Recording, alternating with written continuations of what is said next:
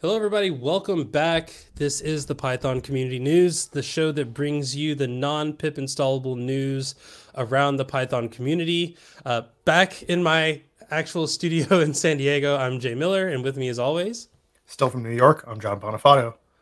John, I just realized my door is open, and I'm going to close that door, but I'm going to start by saying we have some very big meta ish PCN news to cover. Uh, why don't you tell everybody about our new Twitter account? I will. So, uh, yeah, if you've been following along the podcast and the, and the YouTube live stream so far, uh, you know we've been doing uh, all of these streams from uh, the YouTube channel you're watching right now, uh, which is Jay's Jay's own YouTube channel. But we have some some pretty important announcements around that. so we've got a brand new Twitter account for Python Community News follow that. We're going to be tweeting about uh, the actual news stories we're covering, uh, along with announcements for the the live streams and the podcast. Um, in addition to that, we have a, a, new YouTube channel that you're going to be able to follow too. Uh, so you'll be able to subscribe there, um, get notifications about all of these live streams, as well as check out our our previous uh, previous streams for the vods. Um, and then uh, finally, Jay, um, you're going to be going to DjangoCon next week. We've talked about this a bunch before, uh, but now you're not going to be there just as a keynote speaker. Yeah, I mean, I feel like I am doing all of the things at DjangoCon right now. Um, I've got, I've actually got someone picking up stickers. Which, hey, I'm gonna have stickers because we are an official community sponsor of DjangoCon. Uh, I'm gonna scroll to the bottom with the community members there. Uh, so alongside of the PSF and the DSF and DEFNA is Boom Python Community News, where uh, I'm going to be there. I'm going to have stickers. I'm giving a talk. I'm going to be also doing a booth thing for work, but I'm also going to be interviewing people to hear what they think that the Python community should know more about outside of pip installable things. So if you've ever wanted to be on the show, uh, next week is your chance. Come find me at DjangoCon, and we will uh, we'll do a quick, probably like one to two minute interview, and get your thoughts as well. And I'll be I'll be participating online, so uh, not in San Diego as much as I wish it could be, but I'll, I'll be I'll be joining you know through the chat platforms, uh, and and definitely tuning into all those uh, excellent talks that, that, that are going to be presented there, uh, plus some of the exclusive online only content. So join me there if you haven't. Uh, virtual stick uh, virtual tickets are still uh, still on sale. Yeah, and I mean, not to mention that this might you know this might be the start of something you see more often, where we're at conferences and we're wanting to get feedback from people, and maybe we'll have a little bit of swag that we can give you as well. But um, hopefully, our goal here is to not just bring news from the community, but bring news actually from people in the community. Uh, and the only way that we can do that is by getting out there and talking with with everyone. So hopefully you'll see us more at events like this. Um, John, I might have missed it, but did you already cover that we also have a wonderful new uh, GitHub org that people can go to to submit their topics? I did not cover that yet. No, so we All we right. have a, a, GitHub organization uh, and a repository uh, called topics um, that you can use to send us any information you want to you want to share with the Python community about the Python community. Yeah, That's so github.com slash python dash community dash news slash topics. Yeah, and our our goal here is to make it as easy as possible for people to let us know the things that are going on. If if you just saw something that was a pass by, just tweet it at us at PyCommunityNews. If you have some time to fill out the details, please help us out with that by uh, submitting one of those issues. And everything is still the same in terms of issues. We still have great templates to help you figure out what type of content it is and and how it's going to be most impactful. Uh, that said, John, do we want to jump into some of our main topics? Yeah, let's do it. Um, so we shared uh, I think a couple of weeks ago um, that the Django uh, developer survey for 2022 is up and accepting responses. And uh, in addition to that, uh, the Python community developer survey is, is now also online. Yeah, and this is a big one. This is the one that, you know, at the beginning of the year, everyone is sharing the links of like, "Oh, hey, you know, this is this is what people in the Python community think." And it's, you know, tens of thousands of people fill out this survey. That being said, there are more than tens of thousands of people using Python. So, as I know John is adamant about fill out the survey, let your voice be heard.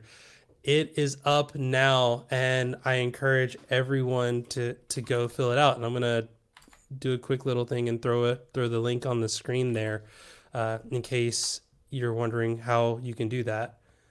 Yeah so and, be sure to go fill out that survey.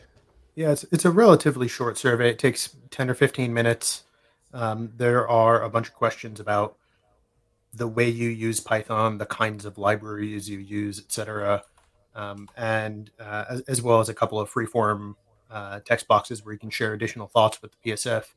But uh, yeah, I mean, it, it doesn't take very long at all to actually get your answers, you know, recorded and set to, sent to the PSF. And this is one of the best ways you can actually make your your opinions heard about Python and the future and direction of right, both the language and the ecosystem.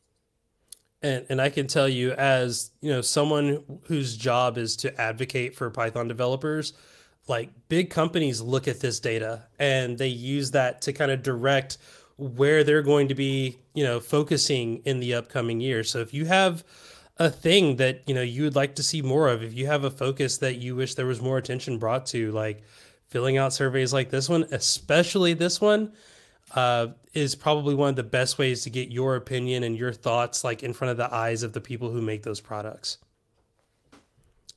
Speaking of the you know big companies, uh, we had a couple of big events that happened this week. The first one, uh, Meta Connect happened, and I'm I'm sure people are wondering like, okay, what does this have to do with Python things?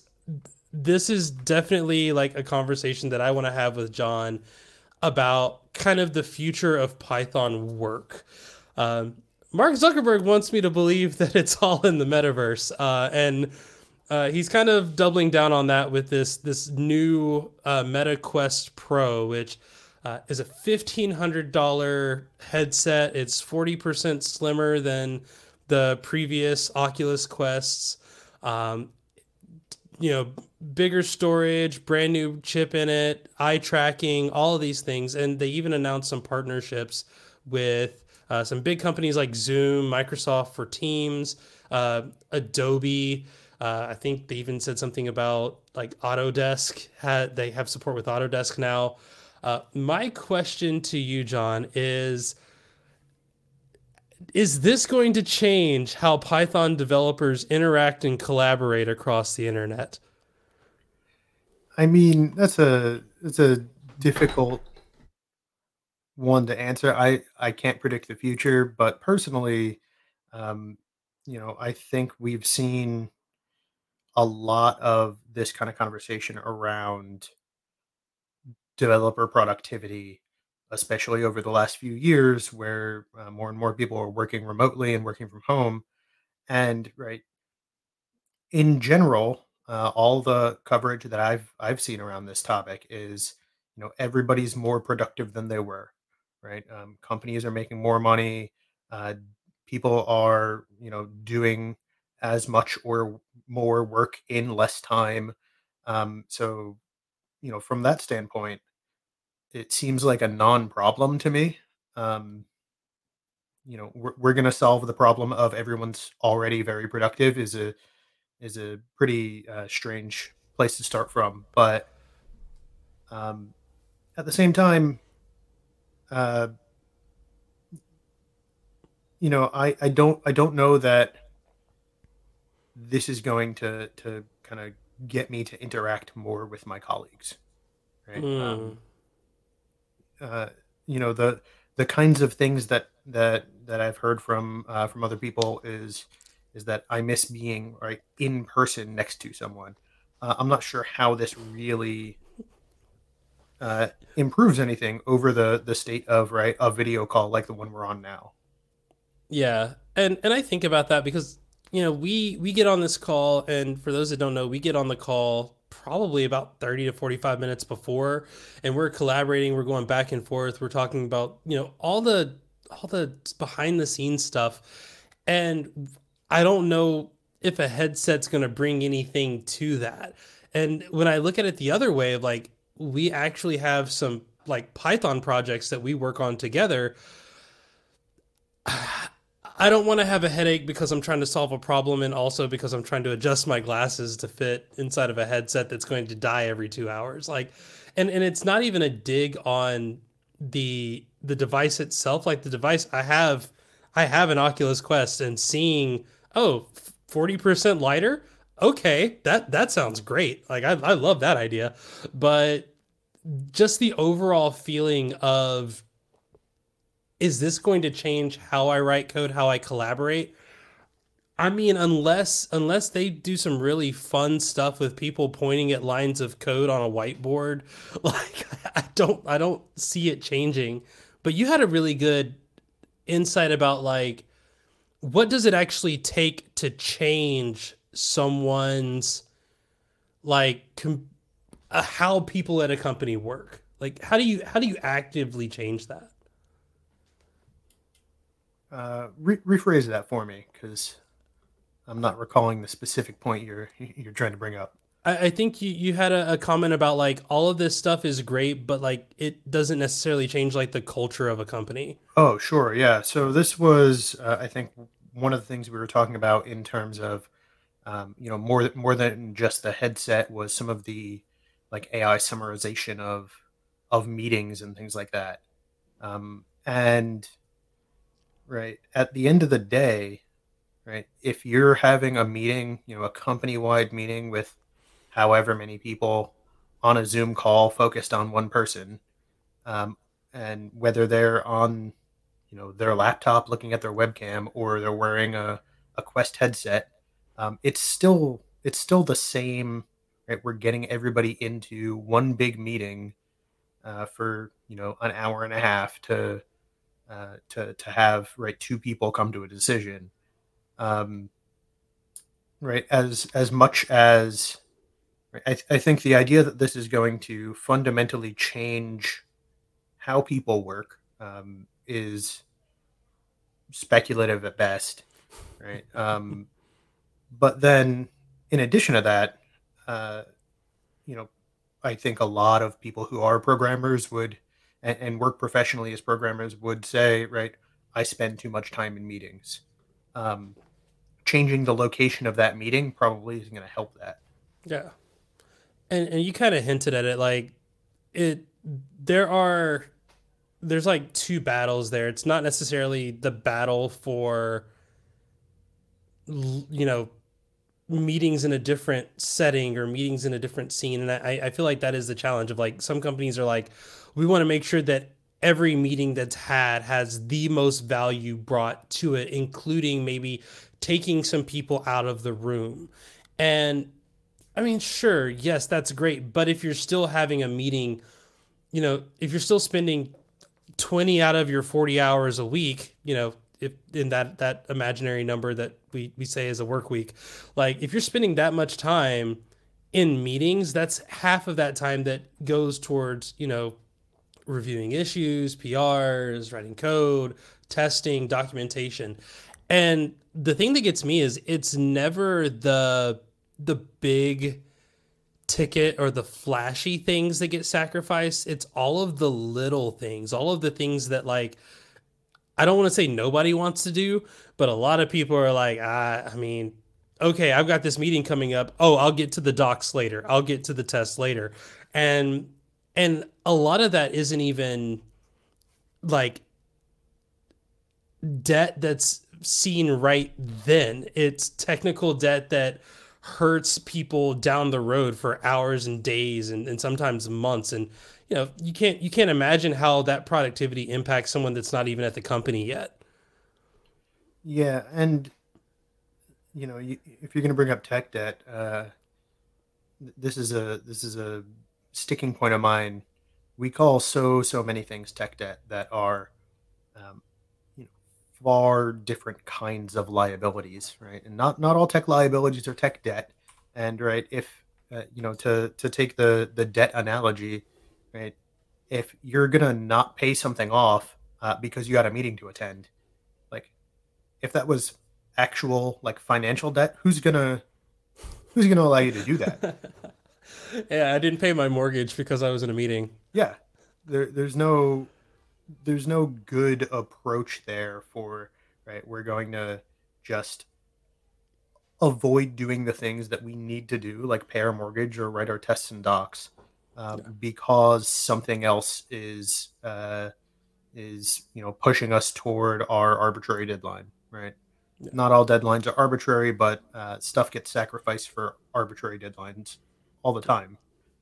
Yeah, yeah. I guess my other uh, question about you know this this sort of thing. I know that uh, there's already been reports of uh, you know painfully low engagement, um, right? Even internally for for metaverse and and things like that. Um, but I guess I I don't have a good uh, frame for how this is actually supposed to change work, right? If it's if it's my actual day to day, other than the meetings work, um, right?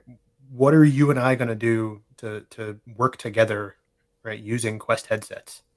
I don't know what that looks like. Maybe I'm just set in my ways, but so most of the companies that are talking about, you know, metaverse or, you know, any type of augmented reality type of work, it usually comes with just that, the augment. So it's not necessarily like all of a sudden you're taken out of your office, you're out of your desk, and now you're, you know, in this world where dragons are flying over you while you're trying to go through like your your tickets for this sprint. It's it's more of like, okay, I'm I'm working and now this headset is my desk. And what it allows me to do is like reach out for things instead of sticky notes on my monitor, it's sticky notes floating in the air so that I can be still immersed in what I'm doing until I look over and see like, oh, this is my ticket. Tap that and then I just finished it. And I get the desire for that. I, I really do. But what I feel like is still missing is the this is better than what I'm doing now kind of feeling. I feel like everyone is trying to convince us that what this is is better than what we're doing now. And in some ways they might be right. Uh, we're not really covering it too much, but in in the Microsoft Ignite announcement, one of the things that they did was create avatars for people who can still feel like they're engaged in the conversation and that they have a presence there without actually having to turn on their camera. Like I think that there is some value to that, especially when we talk about you know, not you and I. Like we get out, we roll out of bed, we turn on a camera, and it's like whatever. But I mean, there are people who want to make sure they have makeup on. There are people that are concerned that they have poor lighting and and all these other things.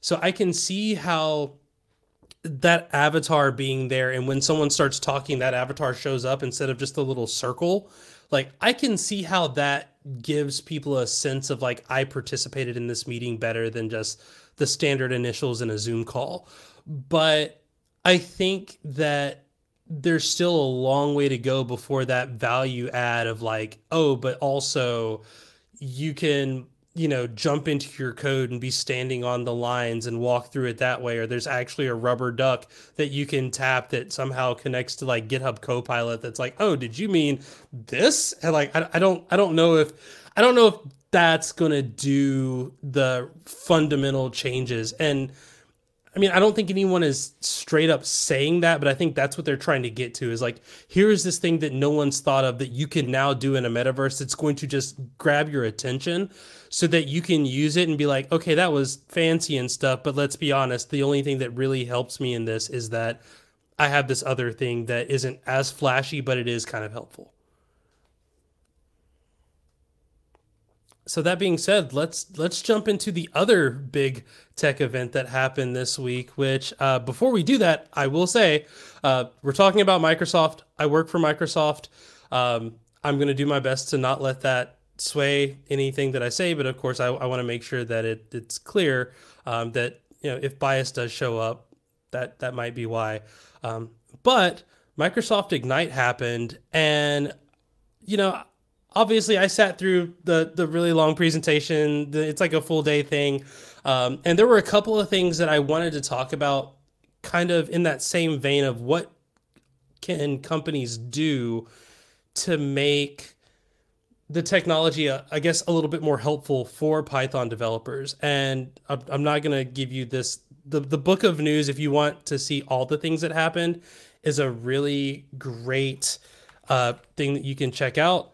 I will just copy that link and put it in the in the chat because again, it's a lot. A lot of stuff happened over like two days.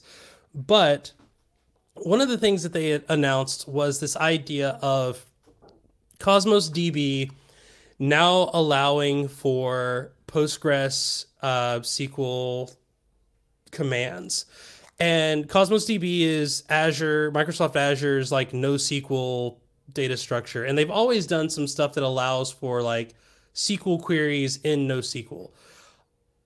As someone who started programming with NoSQL, like my first database that I ever used, I think outside of SQLite was MongoDB to me, this is interesting because I often struggled. I I often struggled with this idea of like, okay, if I'm doing certain kinds of things, then NoSQL was the way to go. But then like, often I'm just grabbing data that's JSON, and I just want to grab that. So now I have to create some like, like unstructured to like structural database like mapper and all this other stuff. The idea of this is take data as it is NoSQL, JSON, Python dictionary, or whatever, throw it into a database and use it as if it were a database. And to me, I think that while DB admins, SQL admins, the people who get really upset when you start trying to compare SQL and NoSQL databases, I don't think they're going to use this. But the people I do think that are going to use this are the people who have some pretty simple data and just want to get a proof of concept done, that want to just not have to think about what type of data am I working with, how do I structure it. Uh, John, what do you, who who does this kind of technology help? Yeah, I mean, I think you hit the nail on the head there. Um, right, when I'm gonna be taking a you know a database into production, that's gonna that that's a good fit for a SQL database, whether it's Postgres or some other um, other SQL option, you know that that fits those needs well, right? Once something is all spun up and right, you're you've you've got a normal kind of developer workflow where you know you're you're doing your SQL migrations um, through you know maybe maybe it's through a framework like Django's ORM or, or SQLAlchemy, um, right? That leads to right some some of the more um, expected performance characteristics and uh, well-established workflows that exist already. But uh, you know, I've I've worked with a lot of people who aren't doing that day to day. They they don't want to deal with right. Um, I got this big batch of data from somewhere, and, and I just want to get information about it. Right? Yeah. It's it's more information than is reasonable for me to right just kind of like read through a file. Um, and I think one of the uh, most interesting things here is you said it's compatible with uh, Postgres or Postgres queries, right? Yeah.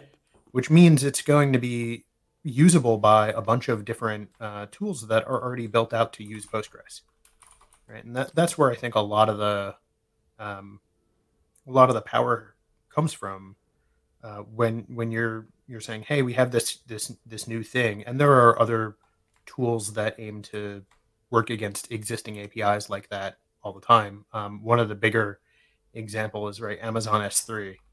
Yeah. Um, if you've got an object storage API chances are it's compatible with S3s. Uh, and that means that now I don't have to sell this as, right, I want to take this new tool and build out a bunch of stuff, you know, a bunch of custom logic that that I didn't previously have to work with in order to use it. I can dump, you know, a whole bunch of data into into a place and use something that already gives me uh, you know those those helper functions those those kind of query li- uh, querying libraries that that can make me even more productive um, without worrying about right now i'm going to figure out how does this data all actually have to be structured to fit together correctly. Um, and so you know students hobbyists somebody working on proofs of concepts um, anything that is that is really uh,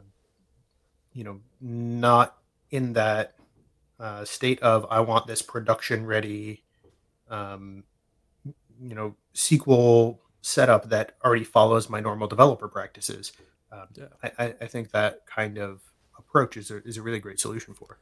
One of the other things that I think about with this, and I'm, I'm trying to make sure I keep a salesman hat off on, on this one, is the idea of like multi cloud solutions. Uh, you know, we we live in a time where if if a cable that's running in the Atlantic Ocean all of a sudden goes down, like half of the websites on like that most people go to also go down. And one of the things that a lot of companies have tried to do to to kind of create more site reliability is this idea of we don't need to go with one cloud provider. So then you see you know AWS and Azure and GCP being used interchangeably and I think like you said with S3 I think this allows for maybe a little bit easier navigation of information between those services. I again I'm, I'm I don't necessarily think it's a a general win for one you know product or company or versus the other. I think what it does is it allows you to take information that exists in one way and move it over quickly with especially when something like site reliability speed is the name of the game. Like it's it is something went down. I need things going from one pipe to another pipe as fast as possible. We can even deal with a little bit of degradation of service as long as the whole thing doesn't go down. If that just means i'm taking raw log data i don't have to worry about putting a schema in front of it. I just want to throw that data in and trust that it's going to work to some effect without having to add, you know, 10 more SREs to just focus on this one scenario of like, oh, I need these SREs focusing on AWS, these SREs focusing on Azure, these SREs focusing on GCP. Like, if it's just, I have some data, the data was going here, it had all its transformers there. Oops, that went down. Now it's going somewhere else.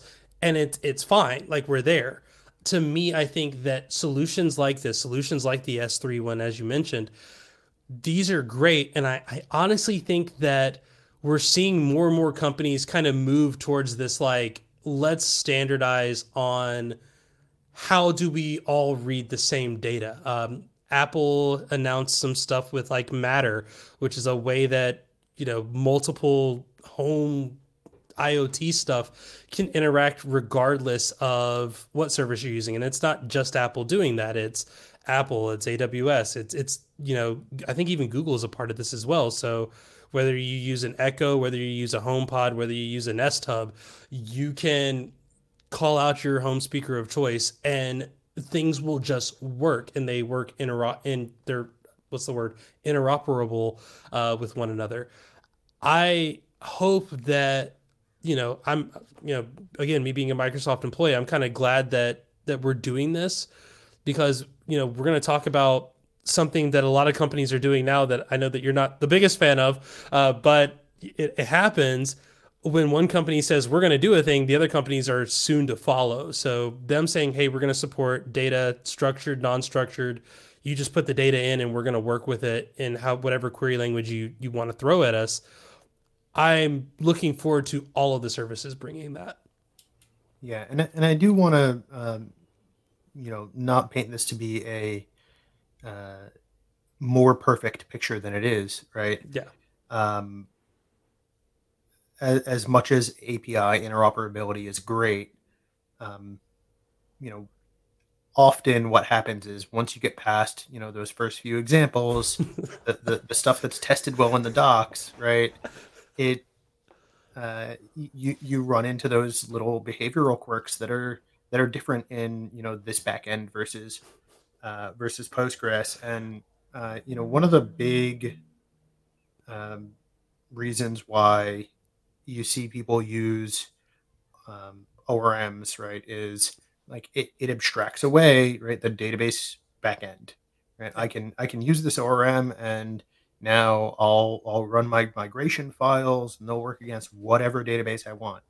Um, except as soon as you right uh, for for for Django, for example, um, you know there's there's a package of Postgres specific utilities, and right as soon as you import something from that, you can throw out all of the notions of uh, now, now this is going to be completely compatible across all the databases, right? And so, um, super helpful still, uh, but but it is one of those things where uh, you're you're going to get to a point where you need to start saying, well, you know, the behavior of these databases is differing now, and I have to pick which direction I'm going. Um, and so that that'll be a thing that uh, that that people will run into, and um, it's a it's a common project I've been you know a part of a bunch of different times of like, hey, we built this thing out using these technologies uh, that you know are maybe not used elsewhere in our company's software stack, so we need to productionalize it and move it to you know the the the tooling that we can already support. Um, and and I think that's the kind of uh, you know stage of a project that people are going to have to prepare for if they're um, you know if they're using tools like this as kind of like a, a shortcut to get me to a, a shareable result faster that may or may not be right the real end game I, I totally agree with you and one of the other things that we i wanted to, to kind of talk about with some of the things that got announced. I'm, I'm trying to find it in the. Oh, here we go. Uh, was this new this new product that Microsoft is calling Syntex, which not syntax, syn, syntax.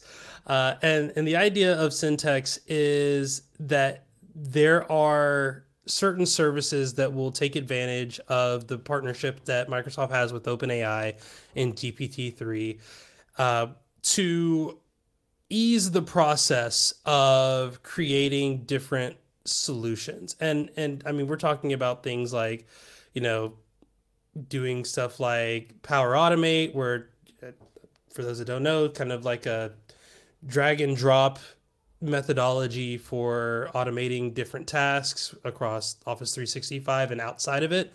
Um, and the reason I want to talk about this is this actually goes into a, an area that I'm passionate about outside of my job, which is like automation. Um, I'm an automation person. That that's a thing that I like to do in my free time is make my blinds go up and down and all that stuff. But like, we actually have tools that we use now, like in my job, to help consolidate all of the the information that comes in on a regular basis. I work on a team where our job is to hear what people are talking about in the Python community.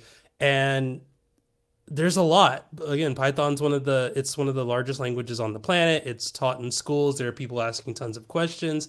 And I want to be there to answer some of those or at least provide ideas of what kind of content we need to bring in next. So what we do is we have a bunch of RSS feeds that just you know all get consolidated and then get brought to us in kind of digest form. And you know there's websites that we can go to where we can click and say okay take out all the reddit stuff take out all the stack overflow stuff give me everything that uses these words. And we're compiling all of that not with you know feed parser. We're using power automate because it's just faster to get off the ground. And you know john i being being the person where i get to talk to you a lot you know, we, we talk about the idea of what is the role of, you know, AI assisted development and all these other things.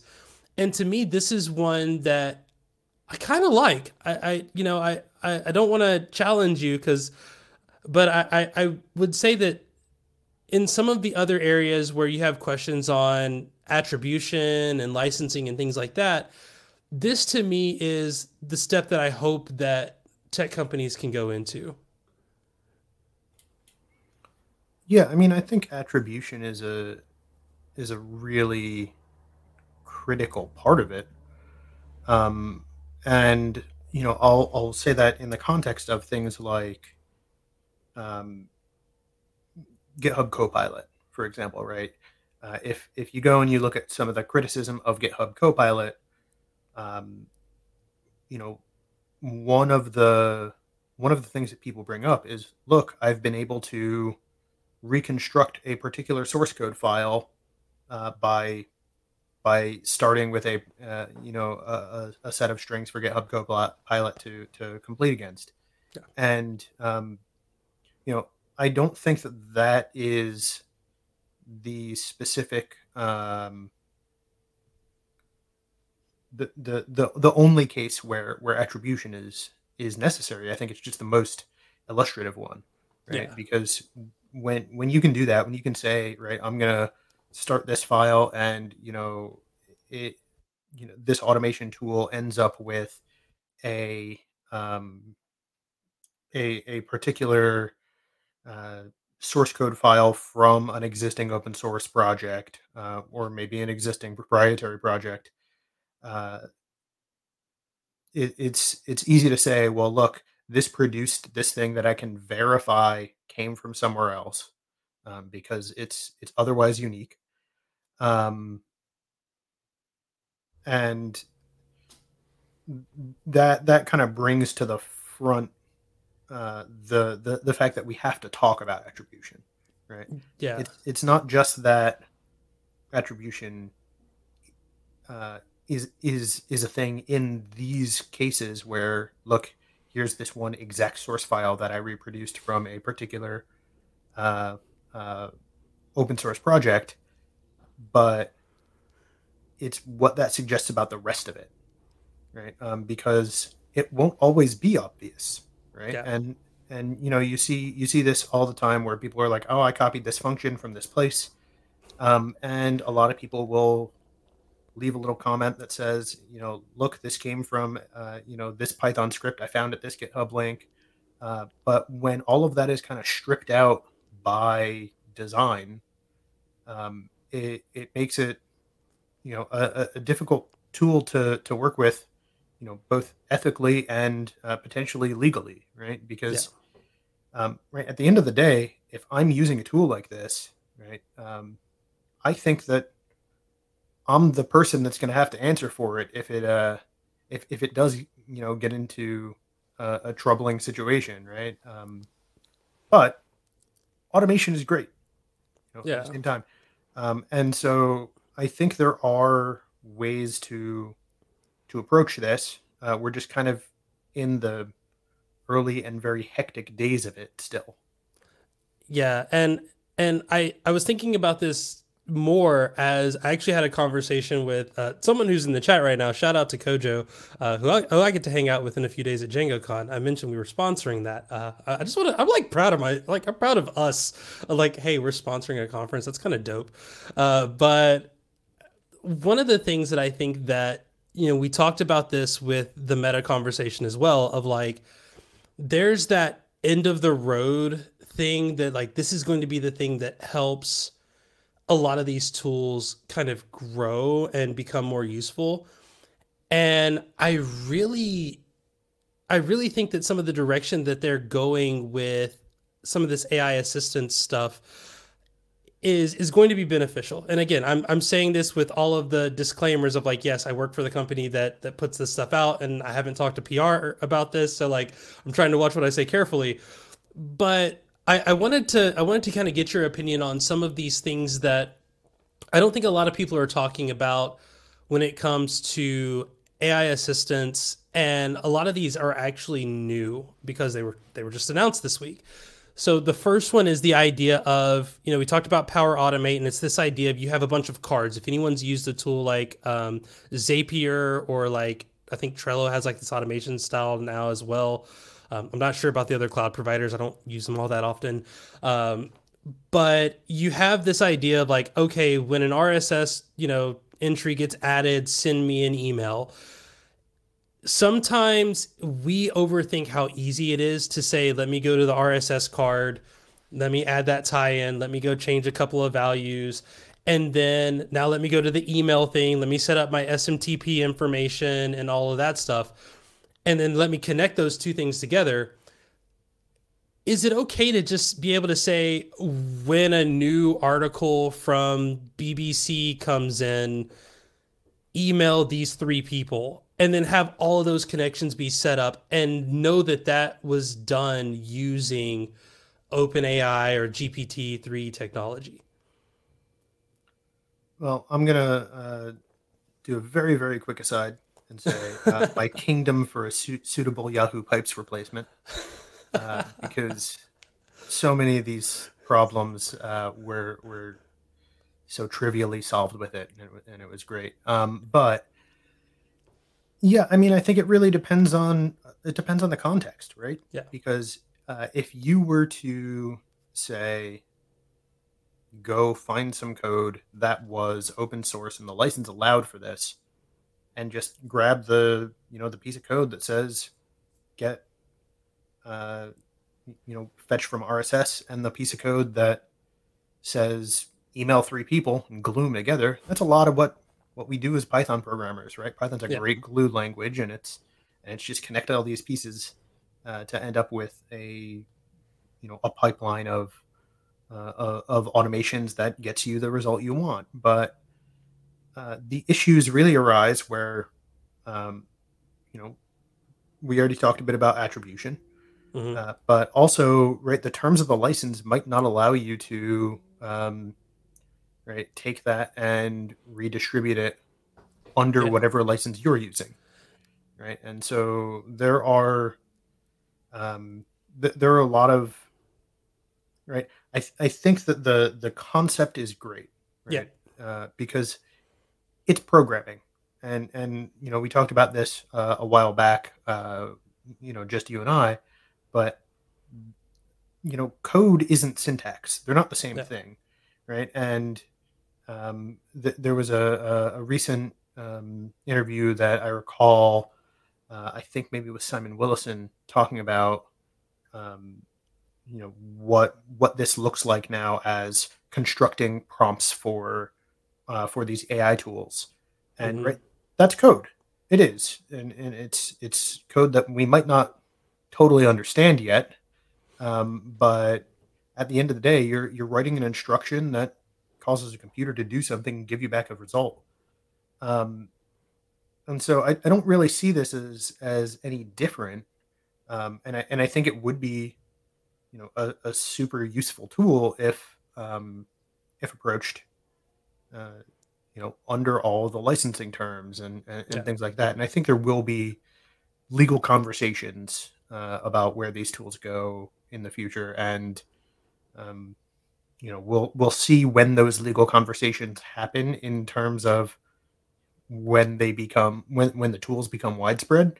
Yeah, uh, and and I think the law tends to lag behind, so so we're going to see a lot lot more of this kind of conversation before we actually see um, you know anyone anyone really challenging it uh, in in any sort of you know law situation. Yeah, and and I only have one more, and I'm gonna I'm gonna keep it brief because we got one more topic before we get to the the conference rounds here. Uh, uh, this was a tool that it's it's been available for like demo, but I think they officially announced a little bit more information about it. But it's the idea of Copilot Labs, uh, and at this point, I'm assuming that people know what Copilot is. If you give it a prompt, it gives you some code. Uh, it tends to understand what language you're using and things like that. It uses GPT-3 to do all that, and this is where a lot of those conversations about licensing and attribution come into play. Um, Copilot Labs is designed to do something a little different. This is where you take code that you have and you select it, and when you give it to Copilot Labs, it gives you a synopsis of what this code is doing. Um, and to me, I thought of this as a great tool for beginners. Uh, you know, I don't want to say junior developers. I want to say like people who are just getting started in code, uh, people who are new to a company and they're like, you just gave me all this legacy code. Now I got to figure out what all this legacy code is doing. And like, I want to be able to select this and kind of get a, a good breakdown of kind of what's happening based on, you know, localized knowledge, localized interpretation, and things like that. Um, more than anything, John, I wanted to to kind of get your opinion on what are what are some of the areas where you can see this being extremely helpful and maybe not as uh, polarizing in terms of is this okay? Is this not okay? Yeah, I mean, I think that any any context, I would use that day to day.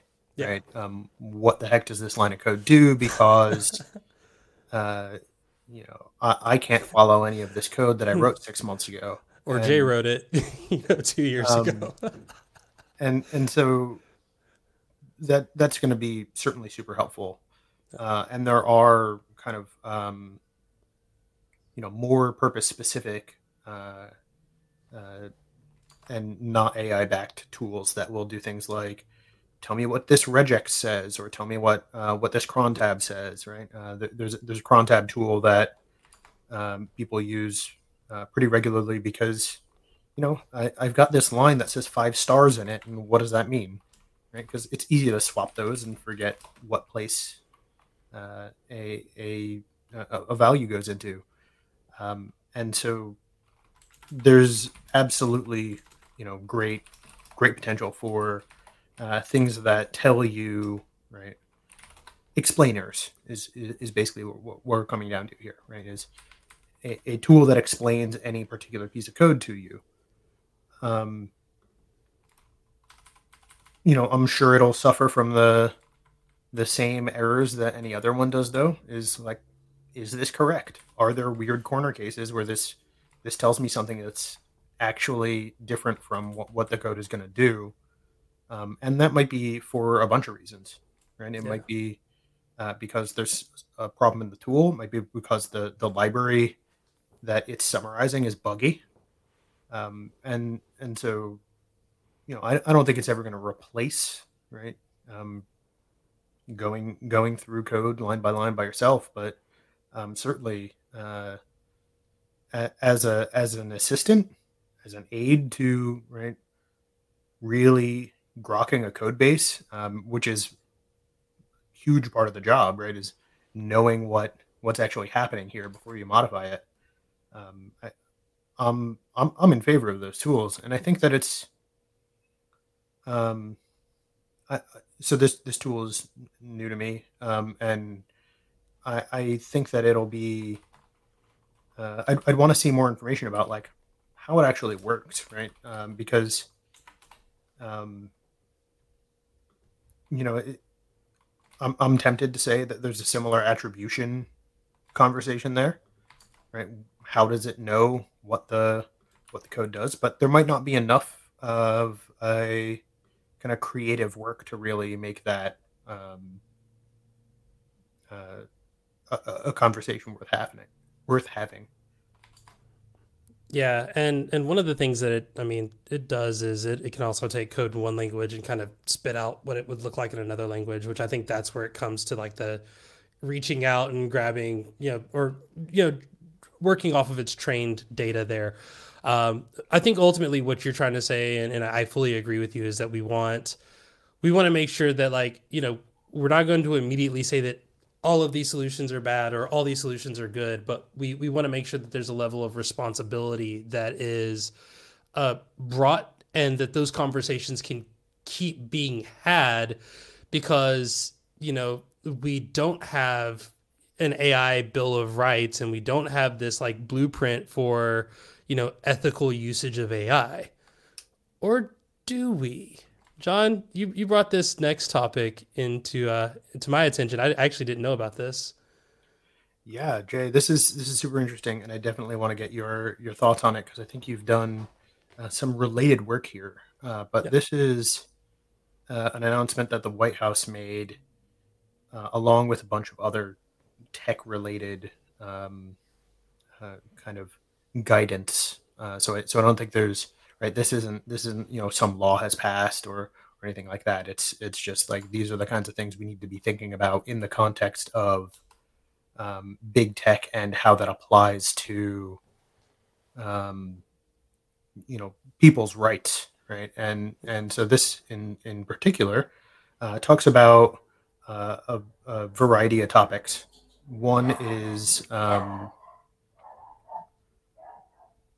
uh, sorry about that uh, one is uh, privacy right so what what you do with uh, with the data that uh, or what what you what companies are allowed to do with the data that they collect.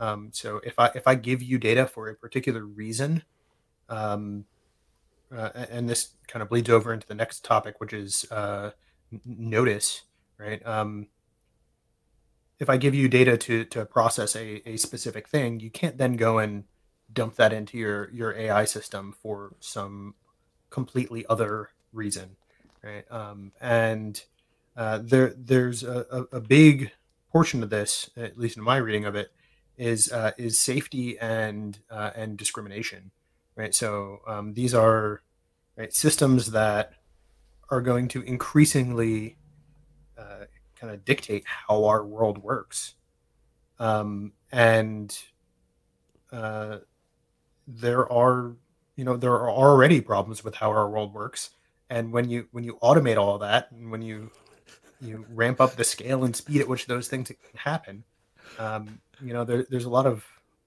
a lot of things we have to be uh, you know take caution with. I, th- I think if we use like fancy titles, like automating the world's problems, like we didn't say away, we just said we're automating them. I, I definitely agree with you. And, and, you know, as you mentioned, this is one of the things that I have, you know, I'm passionate about in general of just like, okay, we have this data. How are we using it? One, how is my data being used? But then also, who has access to this data? Uh, we we talked about it a couple of weeks ago, but you know they also announced that you know public and scientific data that's used for federal studies also has to be made public, and this is this is more of this. This is just defining and kind of modernizing how uh, the federal government, at least in the United States, looks and takes an approach to the information of its citizens. And I think that you know, if you thought that GDPR was going to go away, no, we're we're adding on to it. And the thing that I really like about this is not only the idea of al- uh, I can't even say the words now algorithmic discrimination protection, which is like you know there are companies that that do a lot around ethical AI and creating ethical AI studies and testing for you know implicit bias and unconscious bias in algorithms and things like that but also this idea of how do we make sure that this information that we're using in one way isn't being distorted or capitalized in another way. I mean, we, we talk about, you know, large companies in the US and we, we always hear this word about monopoly. And I think that data monopolies are definitely possible.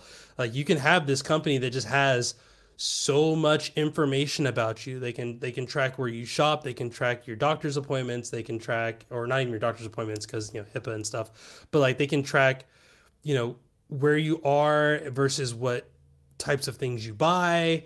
And you know, we've we've heard of these nightmare scenarios where like parents have found out about like you know teenage pregnancy because of the shopping habits of the child and whether or not that's okay.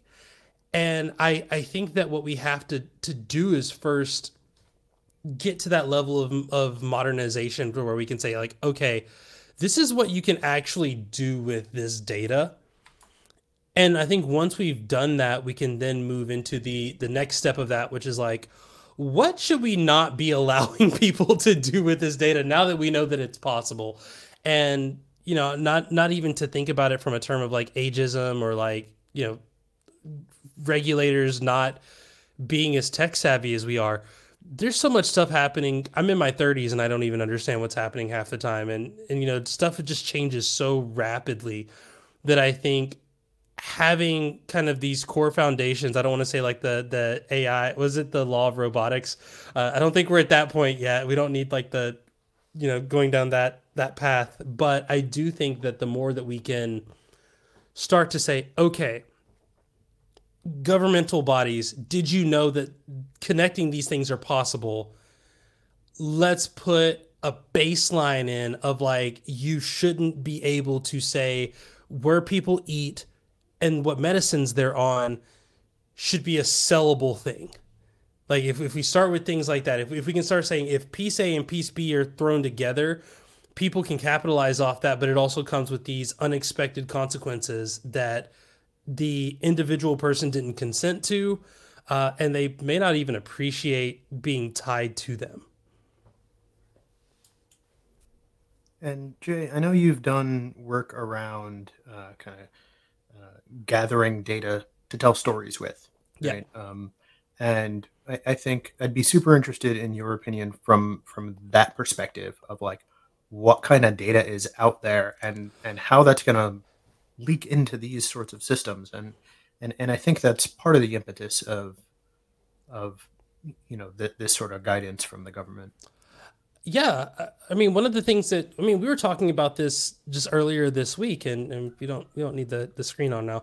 You know, one of the things that I, I'm doing for this talk that you know is happening on Monday is we looked at the idea of hey, let's take census data and match it to where conferences should be held, and we we talked about things like implicit bias, we talked about education rates and things like that, and you know, when you look at the the geographic diversity of a place and you look at the the racial diversity of that same location and you look at the cost of living plus what venues are available what you start to notice is that there are a larger you know congregation of diverse cultures in larger cities but those cities are also significantly more expensive which starts to challenge a lot of questions of like, hey, why is it that we do conferences in these places that aren't the biggest city in a state, but like the second biggest? And it's because, well, conferences tend to be cheaper in those areas, but those places also tend to have a monoculture or more of a monoculture. And then when you start looking at those things versus health and safety, you know, I can talk about this being from California and having done research on this a police officer in a major city has to report their perception of a person's age, gender, and sexual orientation with every single stop that they do. And what we start to see are these things of implicit bias that pop up where people who are who are perceived as trans, not even are identified as trans because the state of California doesn't have like a transgender tag on a driver's license. It's just the perception of someone being trans tends to correlate to longer stop times. And this isn't like on average, this is like across the board. And a lot of that tends to do with like ID verification of things. A lot of this has to do with, you know, things that they might have in the car with them. So when you think of like someone who might have medication in the car with them and someone who's trans that might be on hormone therapy, like you start to see like all of these bells and whistles turning of like now a person's being stopped and asked about the medication that's you know in the seat next to him because they just went to CVS because it's not Tylenol it's not something it's it's you know just a bag. And then you think about how maybe that corresponds to people with mental health which is a very non-visible thing. And you start saying oh wow if my police officer can do all of that stuff with their eyes and Jay can find out about all this data, how did Jay find out about it? Well, all this data is public. And they also have where the stops took place, which means if you have a cell phone, that cell phone data can look at that exact same place and go, let me look at everybody in this area that got stopped for this type of information and maybe when people are in that area, maybe we serve them ads for the medications that they may have been stopped with. And I'm not saying that that's what's happening. I'm saying that that's legitimately what is possible using data that's already out there and that is required by law to be given and given publicly. So you have to have companies that, you know, you have to be able to tell companies like, hey, we do this because we want citizens to be able to know what's you know how their you know their law enforcement is acting but that doesn't give you permission to then use that data to then serve them ads. And you know again it's it's not that i'm not saying that any company is doing this but again i can look at how i would piece those things together and actually do it and like write the code to do it So if me just sitting in my little office where I don't get paid to do any of this stuff, if I can just sit there and go, well, huh, I have this data and I have this data, and you know, some company might have this data, I could take all that together and do something with it.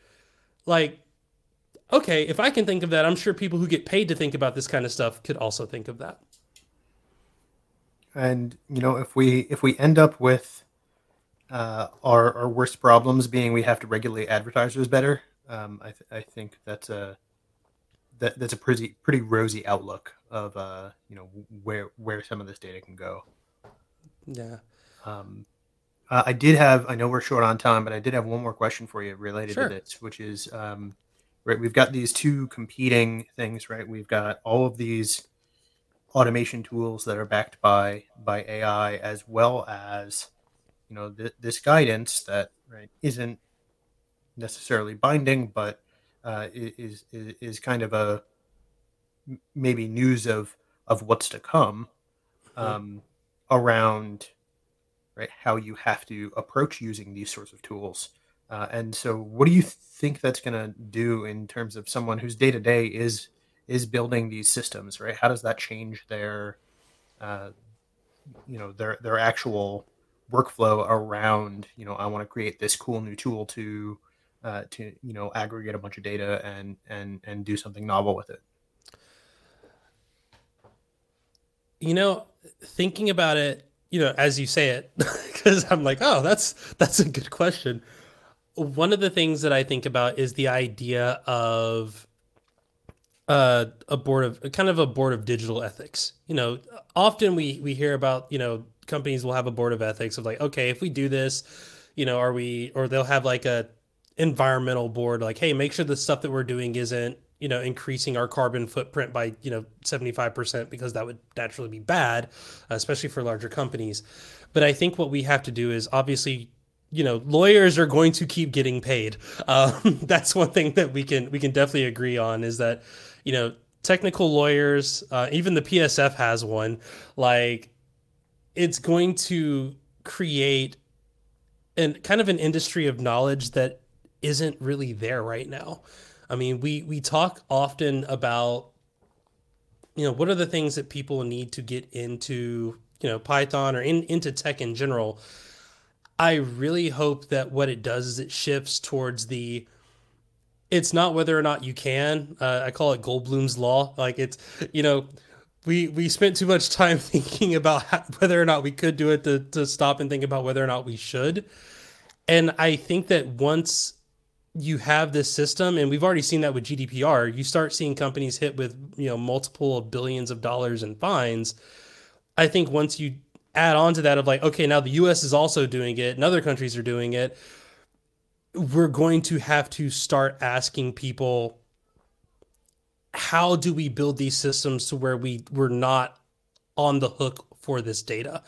And I think about that now. Like I've I've built tools where like I built this demo, it has user accounts, and then all of a sudden I'm getting an email that says, "Hey, this could be a possible GDPR violation. You need to start doing like all of this record keeping and all these other things." And I'm like, you know what? How about I just remove user accounts from this service and just make it so that the data is, you know, available for free or available without a a sign in requirement. And the other side of that is I I can't say for certain, but I think if we put barriers to how you can use a person's data, I think the data itself becomes not as lucrative as companies currently value it. Uh, we talk about the idea of like TV companies, even TV companies, you know, take data on what you're watching and they make more money off of that than they do your actual cable bill. If they're not allowed to do that anymore, now all of a sudden it's a lot harder to say I'm just going to sell like I'm, I'm going to collect this data. It, it means nothing to me. And in fact, I'm now having to pay people to collect this data that is not as valuable as you know the salaries that I'm paying these people to collect the data you know with. So my hope is that it drives the cost of of personal information down, and if it does that, well, we're going to see people have to think about like the the implications of the way that they're writing their code. But I think we'll also see a lot of people focusing on hey don't don't put this stuff in here. Don't don't even bring this up because this is going to be more expensive to us if we get fined then it's going to cost then we're going to benefit from just having it and maybe profiting off of it. I hope that answers the question in some way there. I'm sure we could go on this topic for you know another hour but um uh, but we are, I think, over our normal time already. Uh, we do have a bunch of conferences. Yeah, we want to talk about. I, I don't think people realize that you know around fall is when you start getting all the announcements for conferences. So if and I see a couple of people in the chat now that I know have been thinking about CFPs. Well, we have plenty of conferences and CFP announcements for you. So let's jump right in.